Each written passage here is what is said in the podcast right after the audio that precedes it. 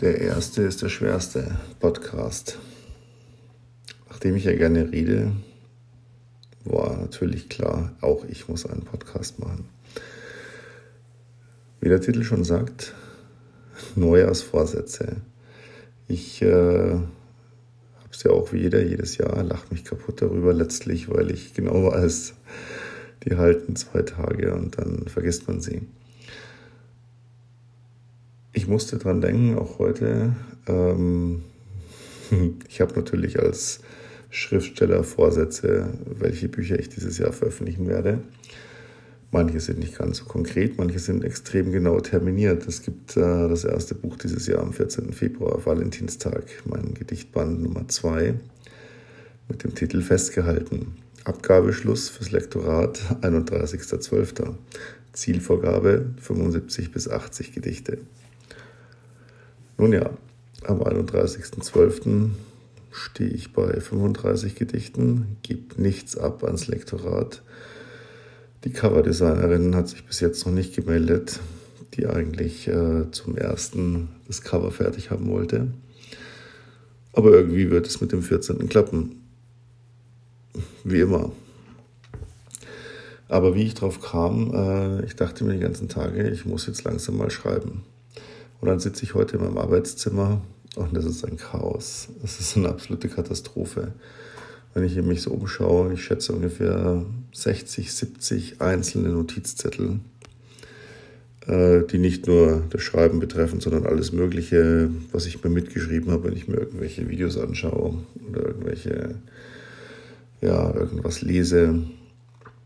Briefe geöffnet, nicht geöffnet, Unterlagen, Dokumente meine Tastatur irgendwo mittendrin, ein bisschen Asche in Staub drauf, ein bisschen Tabakkrümel, schmutzig. Mein, mein Rechner, der Bildschirm auch nicht mehr das sauberste. Meine Mutter, die Weihnachten hier übernachtet hat, Reste des Gästebetts liegen noch immer in meinem Arbeitszimmer. Das Sideboard vollgepackt. Eine einzige Katastrophe.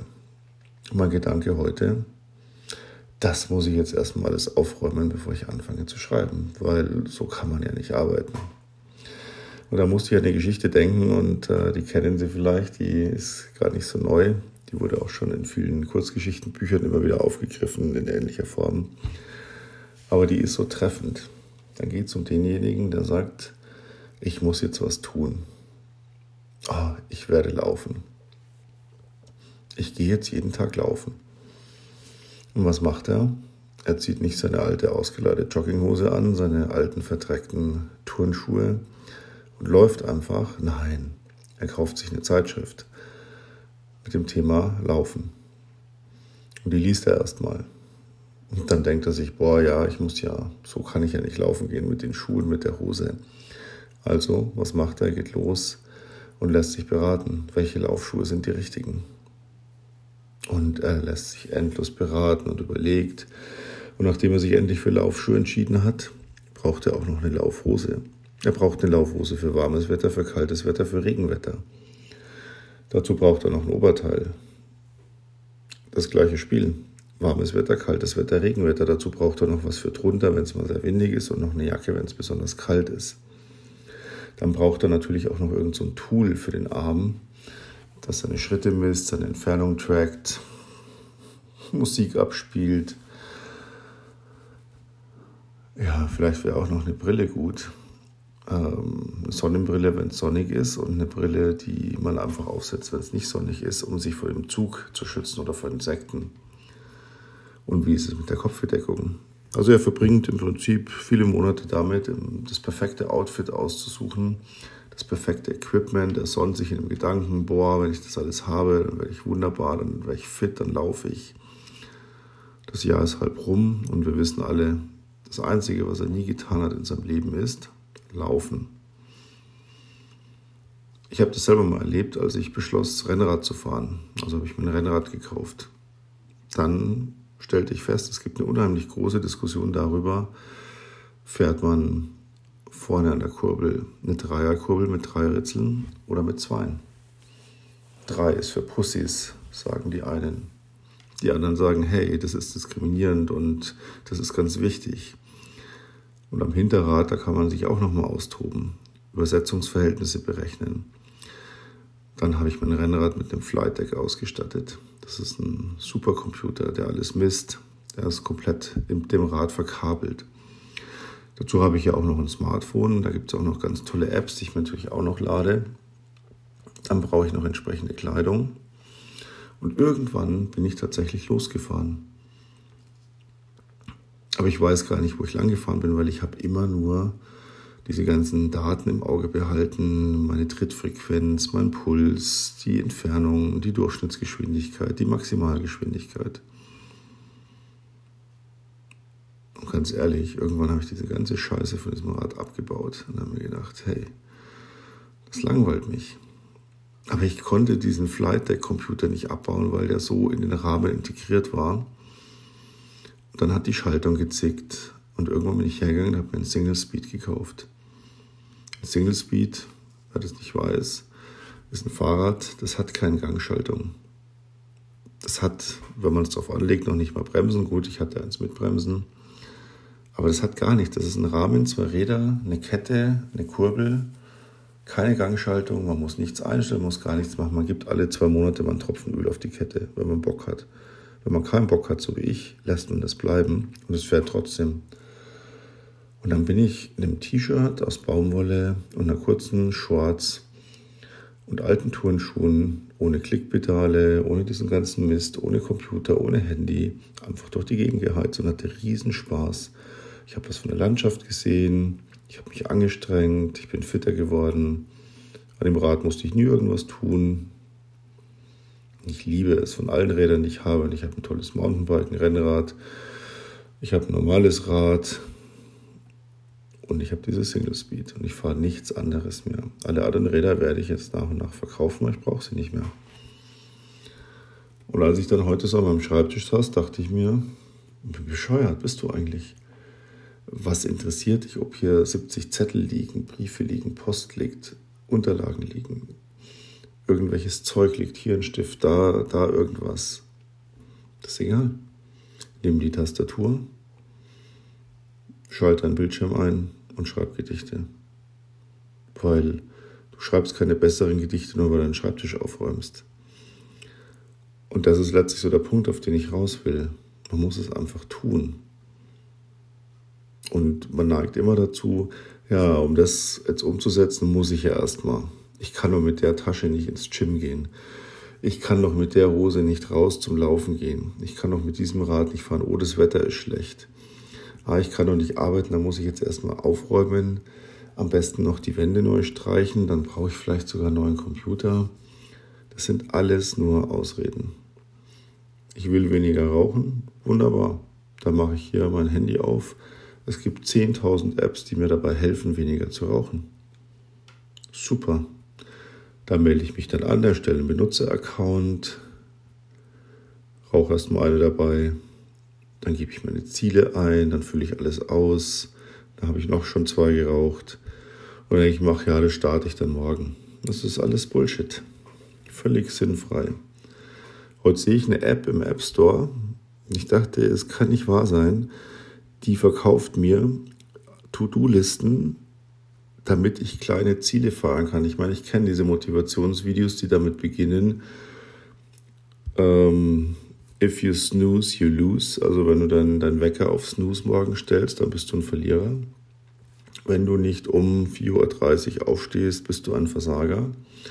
Wenn du aufstehst, mach als erstes dein Bett.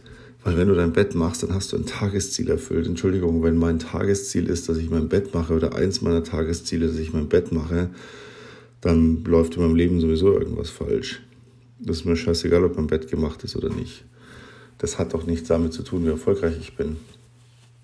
Ja, wenn jetzt alle schreien, aber das ist Disziplin. Ja, Disziplin, toll. Disziplin ist, dass ich mich hinsetze und das mache, was ich tun muss.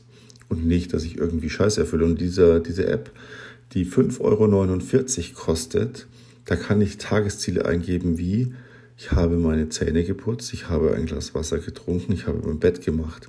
Und dann feiert mich diese App als Superhelden, weil ich irgendeinen so Scheiß gemacht habe, den ich vielleicht gar nicht machen will, weil es mich langweilt. Oder wenn ich ihn mache, wäre ich auch nicht erfolgreicher, weil ähm, komisch, wenn ich morgens mein Bett mache, mir die Zähne putze und ein Glas Wasser trinke und dann meinen Computer anmache, stehen da immer noch nicht mehr Gedichte als am Vortag. Dazu muss ich mich nämlich hinsetzen und muss ich schreiben, ich muss es tun. Das Einzige in meiner Sicht, ähm, was wirklich funktioniert, ist diese, diese wunderbare alte Regel. Nimm dir eine To-Do-Liste, schreib auf, was heute zu tun ist. Und dann such dir das aus, das eine einzige, das Wichtigste und erledige das und streich den Rest. Punkt. So einfach kann es sein. Die Dinge einfach halten. Wenn ich aufhören will zu rauchen, dann nehme ich die Zigarette und schmeiße die Zigarettenpackung, schmeiße aus dem Fenster. Wenn ich weniger rauchen will, dann muss ich weniger rauchen, da brauche ich keine App dazu. Und wenn ich irgendwas erledigen muss, dann muss ich es erledigen oder ich erledige es nicht. Aber diese Verarsche, da musst du erstmal dies, da musst du erstmal jenes. Ja, wenn du effektiv laufen willst, dann brauchst du erstmal scheiß Equipment. Ja, Entschuldigung, vor 50 Jahren sind die Leute auch gelaufen. Und die waren auch fit.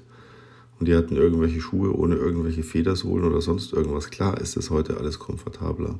Nur wenn ich erst anfange, mich komplett auszurüsten, das erinnert mich immer so, das nervt mich auch so, ich bin äh, durchaus ein sehr spiritueller Mensch, aber ich bin komplett genervt von diesen ganzen Leuten auf Facebook, die dann irgendwie sagen, oh, in drei Wochen ist eine Sternenkonstellation, da öffnet sich ein Portal und dann wird alles gut.